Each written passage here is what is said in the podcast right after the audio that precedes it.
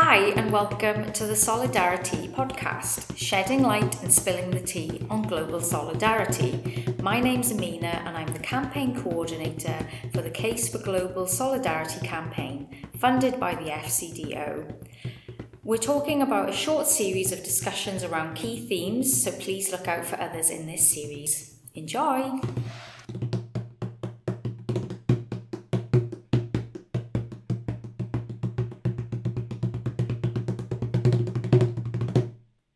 I'm Claire O'Shea, Head of Partnership at Hub Cymru Africa. Um, I have been working at Hub Cymru Africa for around three years, and for a lot of that time, we've made some assumptions about what the general public in Wales think about our work and think about global solidarity more widely. So in June 2022, we commissioned some research through YouGov in order to find out a bit more about what the Welsh public think about global solidarity and international development. We've been really excited to hear and see the results. We recorded a webinar earlier this week, which we recommend you would have a look at on YouTube, which will supplement some of the discussions today. On the webinar, we went through a slide by slide discussion on some of the key messaging and what we've found out Emina and I are both from communications and campaigns backgrounds, so we were quite keen to have a chat today and talk a little bit more about how we would use the messaging. Yeah, definitely. So, um, we know that um, Hub Cymru Africa groups and audiences can definitely use these messages to help them. So, in what way can they help them? I think we've recognised that um, raising funds and speaking to the public about their work is really important. So, shall we talk about some of the messaging that we found? Yeah, absolutely. So, we found some things that were really interesting. And as always, we're really proud to live and work in Wales because the key message for us that Wales is a more caring nation than some of the other areas of the UK. So, we know that that's really positive. And we also know there's been research in the past to say that as a percentage of um, Welsh people's salaries, they actually donate more to charity. So these two things combined is really important in knowing that you are able to communicate to a positive audience, either to gain support for your work or to increase your fundraising potentially. Um, I think that's a helpful thing to know. I think lots of people feel really reluctant to put themselves out there and put the work of their organisations out there, particularly during kind of times when domestic struggle and domestic challenge has been really high in people's minds and on the news agenda. But you know, it's important that we still do act in solidarity with other people. Some of the things that Emina and I are probably going to discuss is around the fact that actually we have common we have common concerns globally, um, and we also have solutions that we can potentially find together. Uh, yeah, definitely. I think some of the narrative around uh, global solidarity can just be overtly negative, and I kind of yeah feel that that's quite that's quite a singular focused way of looking at things. And actually, this research shows that yeah, Wales are a caring nation we are concerned with um, what's happening, at, uh, you know, what's going on in the world, and also in ways that we can help. And I know it can feel hopeless at times, but actually, um, individual action is not hopeless. And I think that's the second message that we've come across. It's not hopeless, our actions do count. Um, we have to make sure we look at the positives of things as well as the negative, because I think we're overwhelmed with the negative at the moment. Um, so one of the things I really liked um, about the research is, is it shows that Welsh public are 3% more likely to purchase or boycott goods based on the product or company's engagement with global poverty reduction, which is fantastic news, especially for one of our partners, which is Fairtrade Wales, because as we know, Fairtrade um, is sort of, well, it is the best, isn't it? It is the best scheme, really, that supports the producers that grow our food and make sure that we have, uh, well, what I would kind of consider as luxury items, you know, chocolate, coffee, um, sugar, and, you know, obviously cotton for clothing. And so, yeah, I think that's a really good uh, start, really. Yeah, it, it is really positive. Um, it's nice to hear that people have got that message that you can kind of put your pound where your values are almost. So you pay for what you value, and that's really important. And we're going to do another podcast in this series really relating to some of those issues. So we'd encourage you to come back and listen again if you're particularly interested in fair trade. Um, I think that it's not hopeless message is really important as well. There's been lots of research done on how people feel about international development and global solidarity, and often we find that these kind of negative images that are pumped out all the time make people feel disempowered on both sides of the relationship. So they're damaging to the people that they're representing in Africa or other countries experiencing um, experiencing kind of droughts and things like that. But it's also damaging to people's attitudes in the UK and in Wales. If all you see is negative images relentlessly, then people are going to start to question what the value of taking action is if they never see any change. So we're hearing through this data that people don't feel helpless and that actually we can take positive action and it's important for us to represent that work in a positive way. So I guess the first lesson might be to communicate about your work positively and communicate about the charities you're working with positively as well. It's much more likely to gain traction with the audiences you want to speak to. Yeah, that's certainly what I found um, based on my time working for a homelessness charity. It was not the black and white grainy images of like gnarled hands that got people engaged with our charity. It was seeing how people are living and interacting with others you know, working with their support workers and turning their lives around. It was really the people's stories that they focused on, not so much, you know, where they've come from, but where they're going. And I think that's hugely important. So, yeah, good point, Claire. Yeah, and at Hub Cymru Africa, we've been doing some work around this on our Reframing the Narrative project as well. Um, we will include links and things when we publish this podcast so that you're able to dig a bit deeper into some of the issues that you're interested in. Um, so some of the other interesting aspects for me was a broad a broad point that wasn't just about the attitudes in Wales, but it came out across the whole of the data that was collected for the UK that basically said attitudes towards international development are on the up we it was always a declining it was it's been declining for a few years which was always quite disappointing. But in the last year we've seen that come back to the fore and people's attitudes are improving. On the one hand i think it might be um, because uk government have cut the official development assistance or we say shorthand the 0.7% budget, which was cut to 0.5%. And around that time, lots of charities really mobilised to say what they were doing well, and they entered back into kind of storytelling and narrative. But I don't think it is just that. I think it's about building some empathy and solidarity. We're seeing the impact of climate change. We're struggling financially there's lots of issues around women in the workplace in COVID, where ability to earn money has um, rolled back. More people have kind of had to stay at home and look after children, and they've been able to build connections with other people on that basis. I don't know if you saw any of that, Emina, when you were looking through the data, or that's something that you've recognized in terms of messaging? Yeah, definitely. Um, so, sort of in terms of the data, um, people in Wales in general sort of donate more and they are more moved to donate um, by consuming messages um, through kind of just normal channels, TV, radio, papers, and then they're more, more likely to talk to their friends and family about these issues as well. So it shows that it's the for, at the forefront of their minds, and really that can only be a good thing because as much as we are in a struggle as well, as we know, because you know through climate change, then a lot of what the global south are experiencing are is potentially because of what we've done in the north, and I think that's quite a hard narrative to swallow, but it's an important one to think about. So yeah, it's really good to do some of that kind of myth busting actually.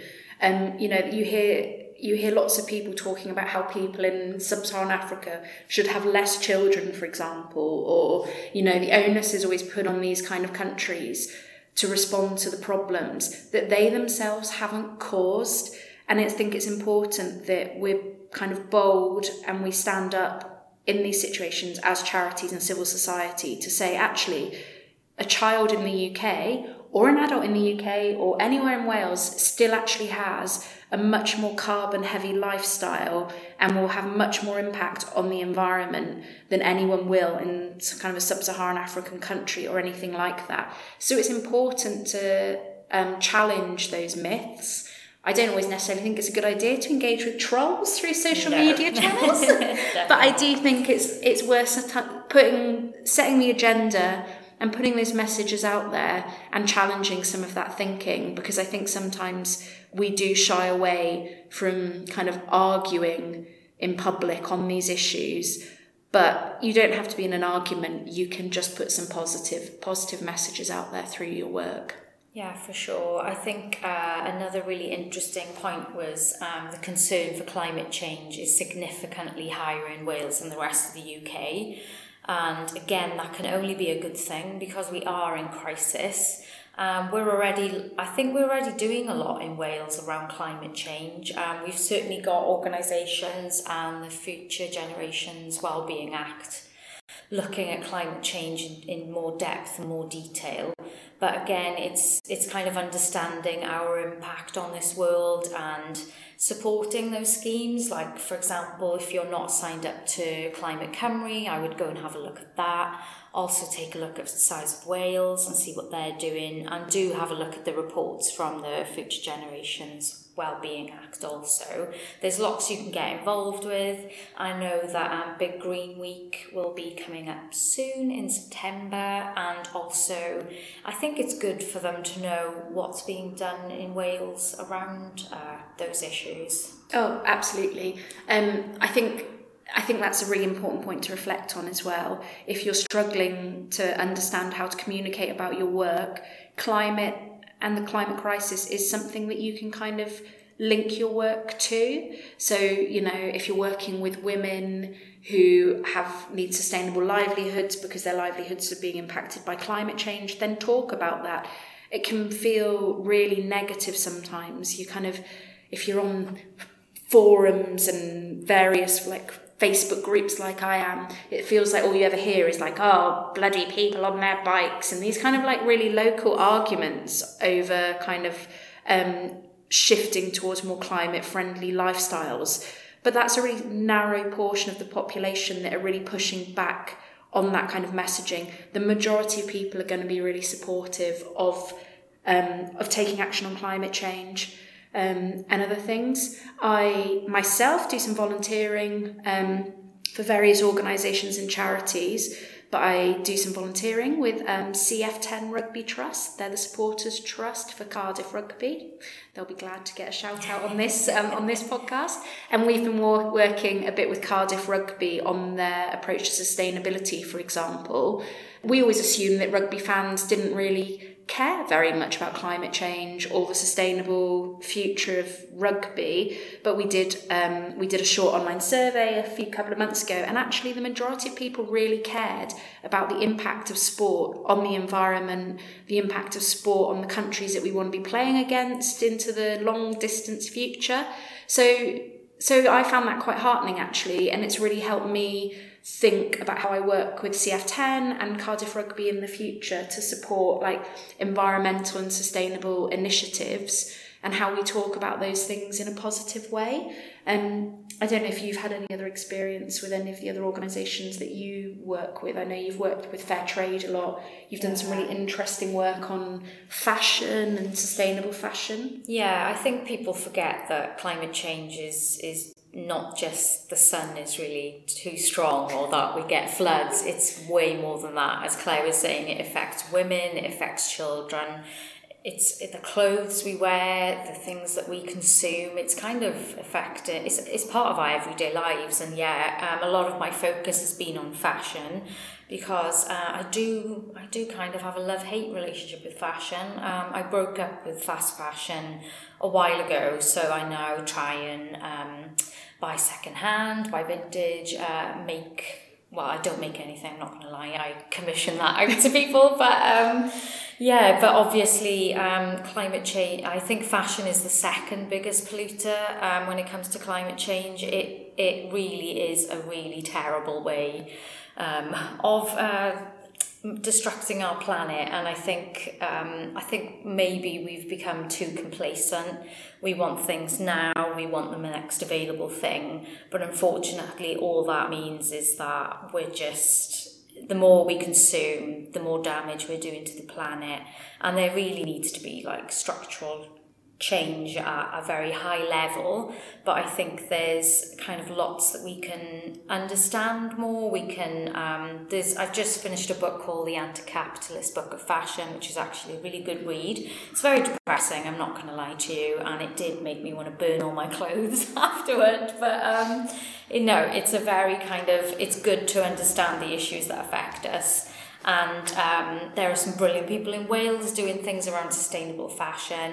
Um, Ophelia Dos Santos is one of um, the SSAP youth um, ambassadors, I would say, and she um, she does fashion like no one else I know really. She's kind of um, into sewing, embroidery, really kind of slow fashion, taking your time, valuing what you create and um, she's do, you know she does a lot of workshops in the Cardiff area, so she's definitely good to check out. So, would you say trying to find ambassadors and people who represent your work in a different way are important to helping you communicate about what you're doing? Absolutely, yeah. Um, I think it's important to um, you know surround yourself with with those kind of people. Um, certainly if you use um, social media it's great to follow people that inspire you that are doing different things all across the world. And you know i think it, it's good to sort of get yourself out of an echo chamber maybe as well and kind of look at what's working elsewhere and see if it can be adapted Brilliant. Okay. Well, we'll have to um, we'll have to share some of these people's profiles so that if you are working on things like sustainable livelihoods, climate change, women's rights, women's education, trying to find people who've got kind of similar attitudes and views in Wales are really good ways of kind of amplifying those messages, as well as like certainly handing over your platform or your voice to your partners in the countries that you're working with as well.